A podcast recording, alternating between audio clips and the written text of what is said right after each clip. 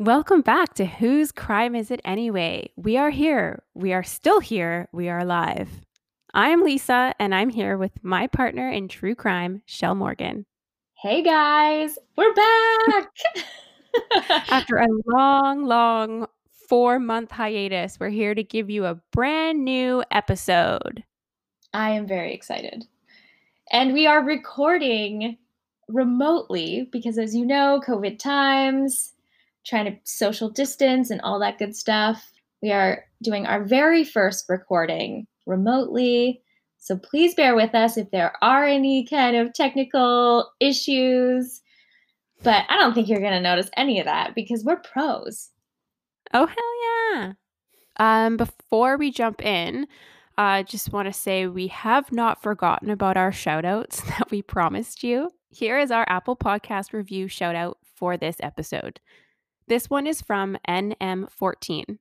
Their review said, Do yourself a favor and check out these two gems. It's like you're there with them. Incredibly engaging, entertaining, and educational at the same time. So sweet. Thank Thanks, you. NM14. So let's start off with me asking, How good is your hearing? I think I have pretty good hearing. Yeah, do you think that you'd be able to identify somebody that you knew really well over a recording? Yes. I'm very good with hearing voices and knowing who that is. Like your friend? Yeah, my friend. What about like p- your friend's parents? Ooh, maybe. Depends on how much I've hung out with their Or like a boyfriend's parents or something? definitely a boyfriend's parents, but Coworker definitely coworkers. Yep. and an ex boyfriend? Definitely an ex-boyfriend. For sure, ex boyfriend. Oh Well- yeah, I've heard ex-boyfriends like across the bar and I'm like, "Yep, Yeah, That's that's them. him. Well, studies have shown that as a non professional, our ear witness reliability is not quite as good as we think. Analyzing someone's voice is actually sometimes even more unreliable than an eyewitness, which, as we know, can be pretty dodgy too. Even with the advances in DNA forensics, is the answer always black and white? Just because we can obtain DNA from a crime scene, does it always tell us what really happened? That's where this story takes us. Back to 1981, a time before DNA forensics was created. This is a story about a murder that went cold for 17 years until the help of one Tim Hortons cup, which would finally link the suspect. But the fight wasn't over just yet. Even with DNA and one piece of audio as the key pieces of evidence, this trial dragged on for far too long. It is Canada's longest trial in a first degree murder case ever. Four trials and 21 years to be exact. This is the story of Diane Werendowicz. Take it away, girl.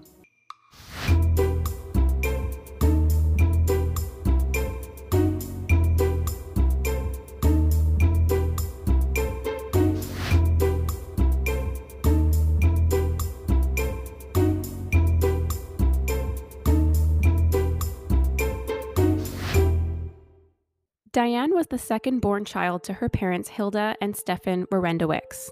Her given name was actually Louisa Diane, but she decided to go by Diane when she was older. Diane grew up in Burlington, Ontario, in a Christian home and attended church with her family twice on Sundays. The household was described by her childhood friends as a warm and friendly home. Diane was super shy as a child, which continued into her adult years. Her friends described her as being very sweet. She was five foot nine, had beautiful blonde hair, and was a little bit lanky, which made her self conscious. Diane was an extremely private person, especially when it came to her love life. After she graduated high school, she did what I wish I had done. She backpacked throughout Europe for a few months. Living the dream. I love that. I, I didn't know. do that either. I Ugh. wish I did. Is there still time? I think there's still time. We could go COVID? together, girl. I know. When it was back to reality, she decided to enroll in a program to become a registered nursing assistant. After successfully completing the program, Diane was 23 and began working as a nursing assistant at McMaster University Medical Center in Hamilton, which was only about a 15 minute drive from where she grew up in Burlington. Diane decided to get her own place and moved into a rental apartment building at 70 Jerome Crescent in Stoney Creek. It was one of three identical buildings side by side that sat next to a forested area with a creek that ran through it. It was a highly frequented forest that was used as a shortcut to get to the nearby Fiesta Mall. Teenagers would go hang out and party in it at night, and neighborhood children used it as a playground during the day. Working as a nursing assistant required 12 hour shifts for Diane, which I can vouch for can be pretty exhausting in the medical field. On Friday, June 16th, 1981, Diane finished one of her 12 hour shifts at 8 p.m. Some of her coworkers were going out for drinks later that night and asked her to join them and their other friends, who she didn't know, at a popular bar called Malarkey's Diane had frequented the bar many times, which was in the Fiesta Mall and was conveniently only a 15 minute walk from her apartment. So after her 12 hour day, Diane was understandably pretty burnt out and really didn't feel like going out. But her friend Lori convinced her to come. So Lori came over to Diane's apartment and they smoked a joint and hung out for a few minutes. And then Diane changed into her jeans, white sneakers, a white blouse, and a pink cardigan then Lori drove them to Malarkey's at around 9 p.m. When they got to the bar, it was super busy, especially since it was a Friday night. They couldn't get a table, so the girls went and stood at the bar and had a beer. A couple of Lori's girlfriends also showed up at around 10 p.m. Janice and Jeanette.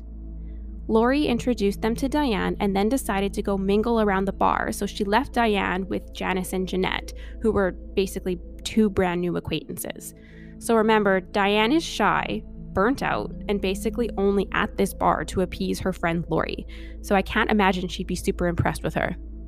The bar got so crowded at one point that a man gave Diane money to order a beer for him because she was so close to the bar. But when he offered to buy her a beer as a thank you, she declined, and Janice testified that she was even a bit snitty towards him. Diane stuck around for a few more beers until she was over it and wanted to go home. Witnesses say that she had around five or six beers. Then she said to Janice that she was tired and to tell Lori I've gone home.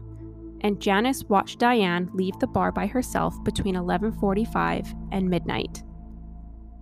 The next morning on Saturday, Diane had plans to go shopping with her mom, but she wasn't answering her mom's calls, which was really unlike her. It wasn't until Saturday evening that Hilda and her husband would receive the news that no parent could ever imagine getting. Earlier on Saturday, a 10 year old boy named Aaron was taking a shortcut through that forest next to Diane's apartment to return a movie at the Stoney Creek Fiesta Mall. As he was walking past the ravine that ran through it, he saw the body of a woman lying face down in a shallow creek with a car tire on top of her head. It was Diane. She had never completed that short 15 minute walk home from Malarkey's the night before. When the officials arrived at the scene, they lifted that tire that had been holding her head under the water. That's when they saw that the strap of a purse had been tied tightly around her neck. It appeared that she had been strangled with her own purse. Diane's blouse was open, exposing her bra. Her jeans were all the way up, button closed, but the fly was undone, and her underwear were found a few feet away from her body, as well as her white sneakers with the laces still tied. Okay, so they're thinking that there's probably like she maybe was sexually assaulted, but then her jeans are back on. Pulled her pants back up. Oh, and did the button up? Did the button up, but not the fly. So brutal. How did the underwear get over there and off of her body. Yeah, I don't know. It's as if somebody put her pants back on for her. But that doesn't make any sense. Like, why would somebody do that after the fact? And leave her there. Like, obviously, she's going to yeah. be found. So, why not just leave the pants there and the shoes exactly. undone? Exactly. So, the autopsy report showed that Diane had a bruise on her left eyelid and left cheek, a small scratch on her eyebrow, and a cut on her lower lip. There was dirt in her nose, as well as dirt, gravel, and leaves in her mouth. Her tongue had two cuts and three bruises. There were also bits of gravel found in her lungs. Her genitalia showed no evidence of trauma, and her legs didn't show any scratches or bruising. She was likely in and out of consciousness when she was strangled, but ultimately drowned when her head was forced and pinned under the water. So there was no sign of sexual assault whatsoever. Right. So weird. But she was obviously like pushed into the ground or dragged or something. Right? If somebody's dragged, their pants would be down. Why would you pull them back up? And Right. she's in a forested area, so if her pants were off and she was being assaulted, she would have scratches on her legs. She would have Mhm. bruises on her legs. Yeah, she would. So, numerous samples were taken from Diane's body and the surrounding area scrapings from underneath her nails and nail clippings, dirt from her body, oral, vaginal, and anal swabs, pubic hair and head hair, blood and urine, and her clothing, underwear, and the purse with its contents. When the forensic analysis came back, they were surprised to find that there was semen detected from Diane's vaginal swab, as well as the crotch of her jeans and a trace amount in her underwear. And I just want to say this as a side note throughout the entire case, including all the articles online, court documents, and interviews, they refer to Diane's underwear as panties. Oh God. Like, can you not call Can we not use that word? It's creepy. so it seems creepy. inappropriate too in this situation. I guess it is the 80s maybe, but like Oh God, her panties were found. Stop it. Ugh. So, with the results coming back positive for semen inside Diane's body, it's an odd picture to paint. Her pants were completely on, almost fully done up except for the fly, but her underwear and shoes were found next to her. Her genitals showed no sign of trauma. According to an expert coroner who testified, most but not all of the rape victims he had examined were left with their genitals exposed, and there were obvious signs of trauma. However, there are still many rape victims who do not show any signs of sexual assault at all, so it can present both ways. But police believed that Diane had been murdered and raped. So, on the Saturday Diane was found, police went knocking on doors around the Stoney Creek area, including Diane's apartment building across the street from where she was murdered. A woman named Mary Jane lived in a house that backed onto the ravine. She spoke with police and said she was upstairs awake between 1:30 and 2:30 a.m. This would be approximately an hour and a half after Diane left the bar. She said her dog was growling at the window, so she looked outside to see a woman and a man walking past her apartment on the sidewalk.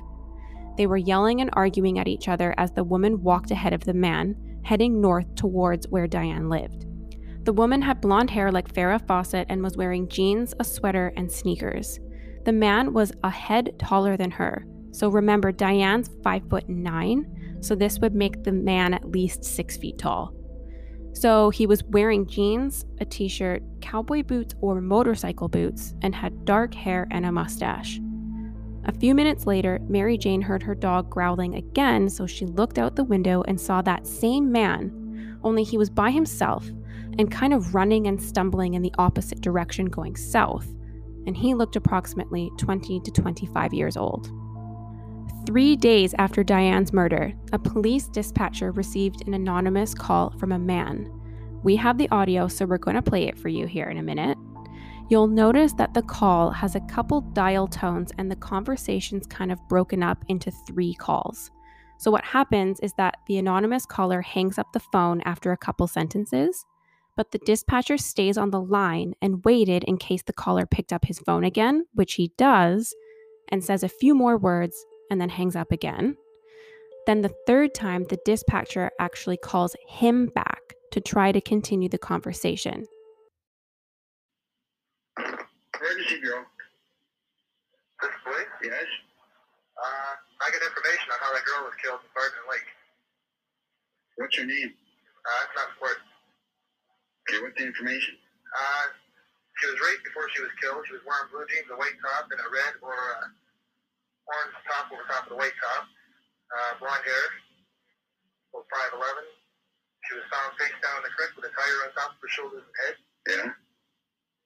And uh, that's about all I can tell you.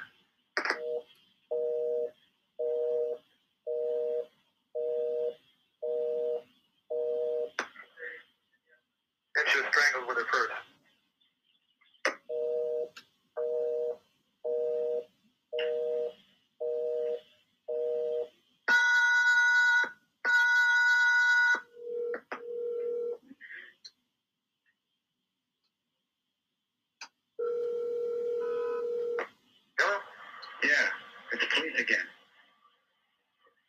anymore? No, I don't want to get involved. Well, why you bother calling then? Okay, so what kind of information was released to the public before this caller called? Well, basically, the only people who knew that Diane was strangled with her purse were the police. It wasn't until they removed the tire from her head that they saw the purse straps around her neck. So, not even the boy who discovered her body or her own family would have known. And nobody knew the results yet from the forensics autopsy. So, they didn't know yet about the semen found in her body. So, to say that she was raped was a, an unknown thing because the results hadn't come back.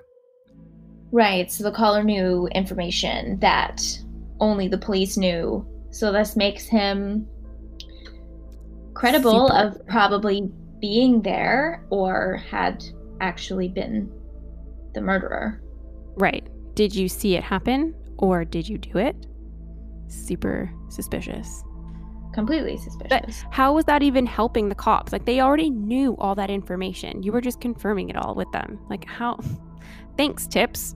Already on it. And he didn't want to get involved. He said, Oh, I Yeah. don't want to get involved. My name doesn't matter. Yeah, so the cops like, "Well, then why the fuck did you call us?" Like Right. it just was useless. So did they trace the call? You bet your sweet bippy they did. So immediately after the caller hung up, the dispatcher began tracing the call with the help of Bell Canada. In order to trace the call, the dispatcher locks in the line which keeps it open while another officer goes to the location of the traced call. The officer is to pick up the phone and confirm with the dispatcher who's still on the line to make sure that they've found the correct phone. Whether the phone is on or off the hook, the 911 dispatcher is the only one who can disconnect the locked call. The police were dispatched to an old white and blue phone booth outside Gate 6 at Dofasco, a steel manufacturer in the area. At the time, there were so many men employed here. People say that you can just assume that if you lived in Hamilton or the surrounding area, you worked or have worked at Dofasco. Photos were taken of the phone booth and it was dusted for fingerprints, but the caller was never found. And the call was not released to the public, where it would go on to collect dust for many, many years. Hmm, interesting. So they didn't even try to release the audio to figure out if anyone knew this voice. hmm I think that they were trying to find the person on their own before releasing that to the public. And then when they just couldn't get anywhere, I don't know, they just gave up on it. So, where's the first place investigators are going to look? Diane's love life. Was she seeing anyone? Any ex boyfriends? Well, there's a couple. First up is William Cooper, who she once was engaged to. He and Diane had a very toxic relationship where Diane was physically abused. One time, she tried to break up with William, so he beat her and forced her to perform oral sex on him. Oh, Eventually, oh, great. I know, I know. Eventually, she was able to break free, and William moved to the West Coast, where he would later go to jail for sexual assault on someone else. Diane and William had been broken up for about a year at the time of her murder, and he had just been released from jail. He was in Vancouver the day of the 19th, but not seen at night. However, he was seen the next day in Vancouver on the 20th. So the only way you can get to Ontario on the same day is by plane. So is it possible that he flew to Hamilton for the night and back to Vancouver the next day? I can't find any flight records if they were checked. But William has a criminal record, so what kind of people did he hang out with? Were his alibi witnesses reliable or even telling the truth? So, either way, I mean, the likelihood of him taking those flights is pretty slim with that timeline, in my opinion. So, next up is Diane's most recent boyfriend, Colin Vanderbrink. He and Diane had dated on and off for about four years. They had their ups and downs, and things were also sometimes violent. Colin stated that both of them had cheated on each other on more than one occasion. They lived together for a short while and were engaged at one point as well. On June 14th, five days before Diane's murder, Colin spent the night at Diane's and said this was the last time they had intercourse. The next night, on the 15th, they went to Malarkey's in the Fiesta Mall. Colin said that they got into an argument, so Diane got up and left the bar by herself. Colin stated that they would always take the shortcut through the forest to get to Malarkey's and back to her apartment. On June 19th, the day of her murder, Diane called Colin at his work and broke up with him. A close friend of Diane recalls her saying that she, quote, was finally free. Colin's alibi for June 19th was that he worked at a Toronto area bar until around 1 a.m. and then stuck around for drinks with another bartender. And this was verified, and Colin was cleared as a suspect. Huh. Interesting. But I mean, that does give some information that this was a regular route that she took home from that bar Exactly. where she was found. So, Right. So someone didn't take her in there. It was somewhere where she was walking. right. But what about the witness who saw that couple arguing outside her apartment at 1:30 in the morning? She said the man was dressed in cowboy boots or motorcycle boots, while Colin had a motorcycle. Mm. Had he come to the bar after his shift to try to win her back and did they get into another argument as he followed her home? The bar he worked at isn't that close to Malarkey's. So let's say that even if he did get off work at 1 a.m. and left at 1:15, it would still take about 45 minutes to get back to Hamilton where Diane was, which would be around 2 a.m. But that's between 1:30 and 2:30 according to that witness who saw those two people arguing. Remember when I said there was sperm found on Diane's clothing and vaginal swabs? Mhm. Well, there was sperm belonging to two different men. Most of the sperm was from one donor, but a small amount was found on Diane's underwear, which belonged to Colin. Science has proved that semen can survive on a garment in the washing machine, which is what happened in this case. So, no, Diane was not wearing five day old underwear. Colin was never named a suspect, so the fact that his semen were found on her underwear were omitted in court. So the ex boyfriends weren't high on their list anymore. But that's where this case went cold for 17 years. I don't know. Colin seems like a good suspect to me, but He was never an actual suspect. So they obviously had good reason. yeah. And if the semen didn't match the new, like there was two different types, Right. right? Was like a trace amount. so that makes sense then that they would exclude him because basically they're like, well, it's a different guy. Well, unless he found her hooking up with some guy at the bar and followed her home and killed her after the fact. Maybe like he walked in on her like with some guy, not saying that she's the type of person to do that, but like what if he was coming to see her after he got off work and saw her with another guy or something? But she left the bar at 11:45, right? Yeah. So I just don't know what was she doing between 11:45 and 1. If it only takes her if she's walking, it can't take her Right. Let's let's give her 15 minutes to get home. Yeah. So it's midnight, Colin's still working. Right. Although, although it does make sense then if she did, you know, find someone at the bar that she wanted to hook up with, you know, a sneaky little whatever in the bathroom or in the Parking lot. alleyway, like anywhere, right? Then that almost would make sense why there wasn't Why there was a delay? Like if you know, like maybe she didn't start walking home until, Until like later. thirty in the morning. yeah, until later. Right, and he was super pissed off. I mean, I can't, I'm scared to throw his name out there and say that because he was never named a suspect and I just don't want to get in shit for it Okay. because he was never a real suspect. But yes, that kind of idea does go through your mind. Mhm. They had obviously good reason to believe that it wasn't him and he did participate quite a bit in helping the cops investigate and he did testify and Okay. So right. they they seem to be pretty convinced that it had nothing to do with the ex-boyfriends. But were there like any other similar cases or attacks in the area around that time?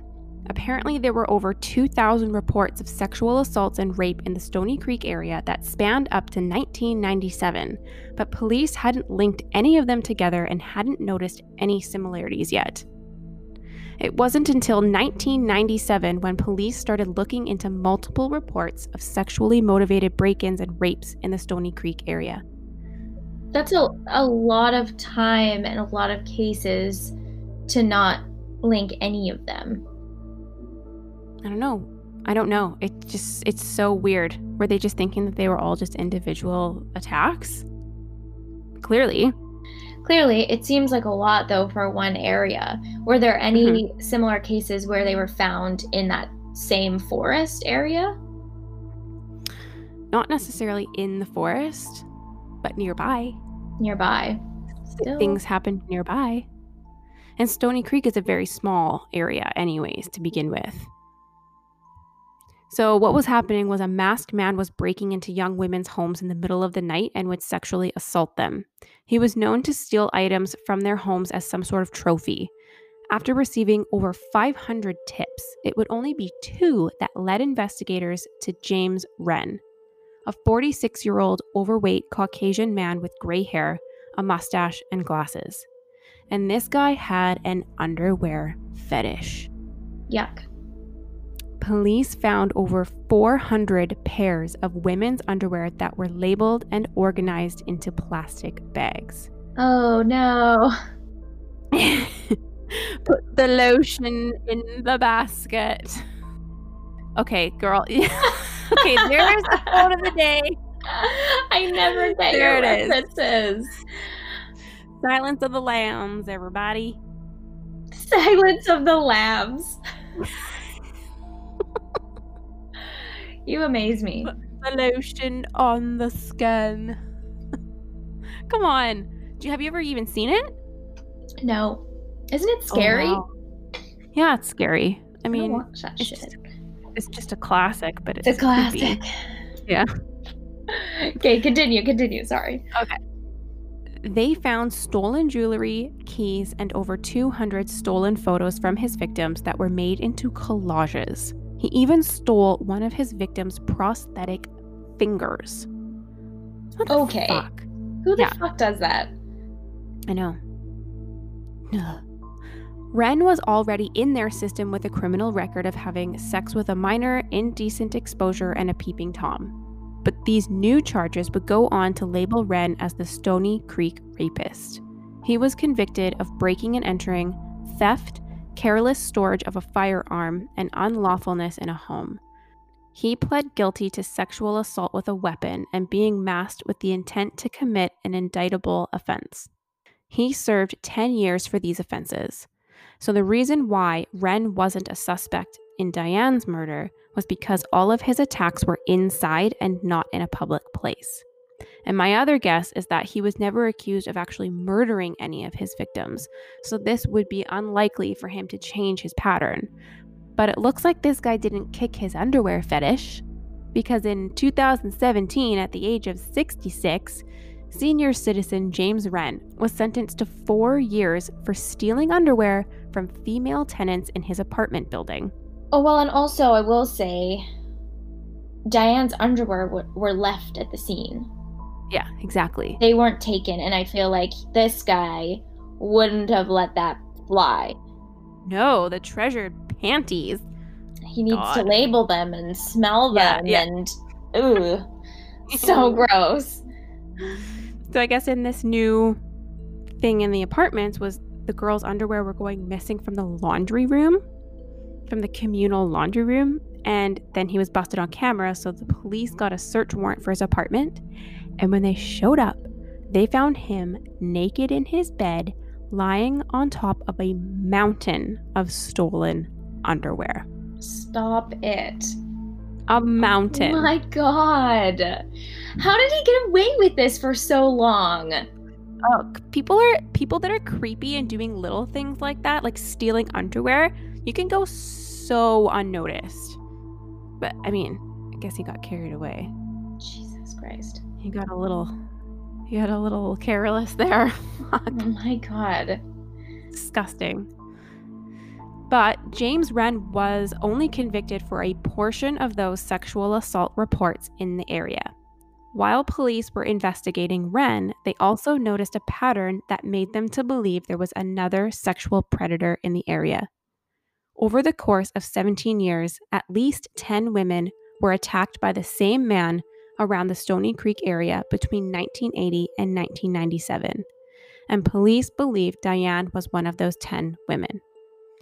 In January of 1998, the Ravine Rapist Task Force was created, and that 911 call was brought back out of the cold case files.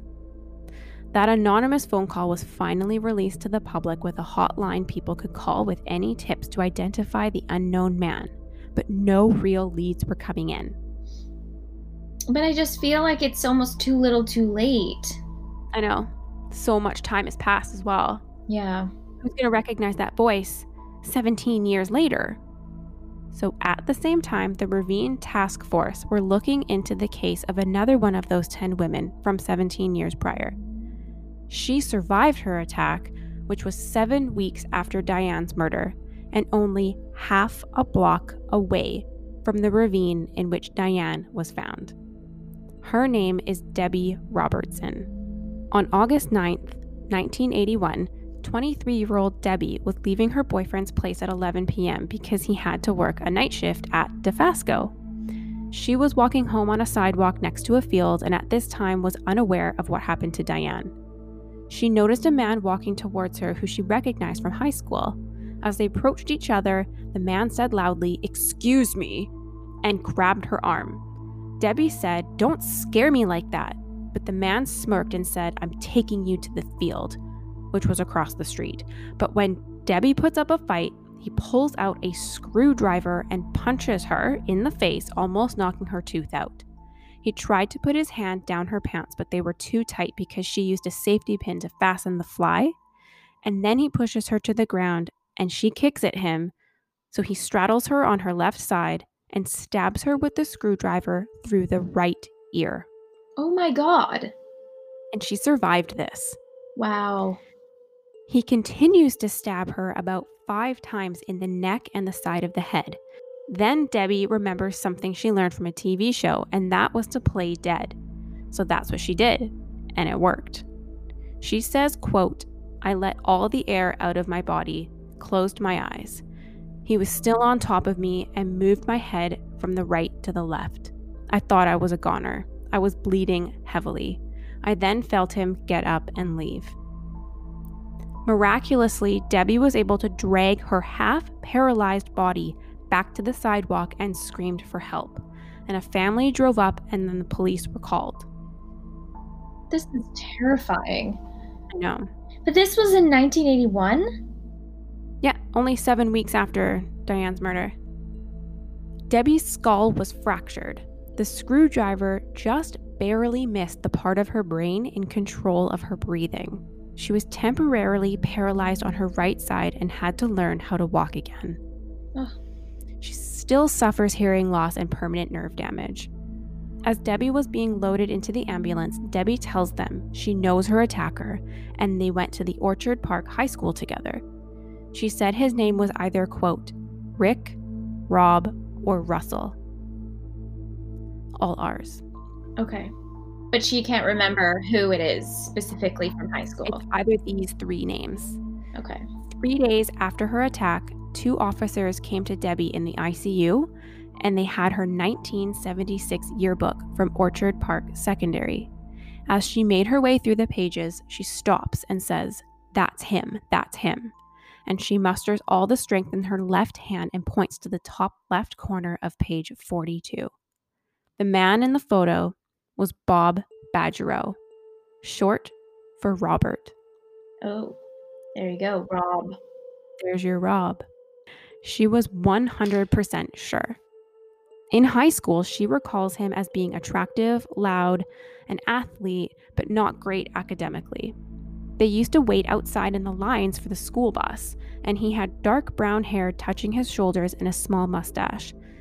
Debbie also recalls that Badgerow was always checking out women, including herself, and it made her uncomfortable.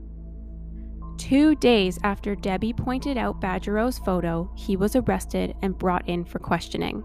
According to his fiancee at the time and her parents, who were all questioned at the same time together, Badgerow was at their house with them on the night of Debbie's attack, watching the news until 11 p.m. He also had to go to work the night shift at Dofasco and clocked in at 11:24. Police noticed that the description of Debbie's attacker wasn't the same as Badgerow's yearbook photo. Just a week prior, he had gotten a perm for his upcoming wedding, and Debbie also didn't mention that he had a scar on his upper eye, so the police thought that these were inconsistent. They also didn't think that Badgerow had enough time to attack Debbie between leaving his fiance's house and clocking in at work 24 minutes later. So the sergeants called Debbie and informed her that Badgerow was cleared as a suspect. Damn. Can you imagine like you you know the face of that person. You pointed him out and you fucking found him. And they're going to say no. Your memory is is is wrong. But she knew it was someone from high school. She said that right away. And then Yeah. she pointed him out. I mean, why would she lie? And the name though. Yeah. I would like to hear this guy's voice and see if it is comparable to the caller about Diane's Mhm. case. And another thing is that the parents and the fiance being asked together is ridiculous. Well, that's not protocol now.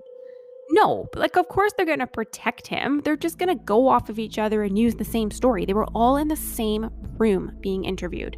Yeah, they should have been interviewed hmm. separately, and that needs to happen because otherwise they just say the same thing. Yeah, exactly. So fast forward to 1998. The Ravine Task Force was reading Debbie's case and decided to look into Badgerow again. It's been 17 years, but what they have now that they didn't have then is this fancy new thing called DNA forensics. So investigators followed Badgerow to one of our good old Canadian coffee shops, Tim Hortons, and waited for him to drink his coffee and leave so that they could go take his used coffee cup and obtain his DNA. And what they found was absolutely shocking. He was a perfect match to the DNA found in Diane Werendowicz's body. Whoa, the semen? The semen. Damn. 17 years later, and Diane's case finally has a prime suspect.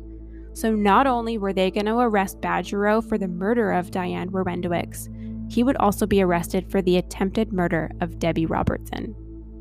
But this wasn't going to be a walk in the park. Little did they know, this would turn out to be the most trials anyone has ever been through for the same first degree murder charge in Canada. No one would see a verdict for another 21 years. But that's going to have to wait until our next episode, which will have your head spinning. So until then, we'll be wondering whose crime is it anyway?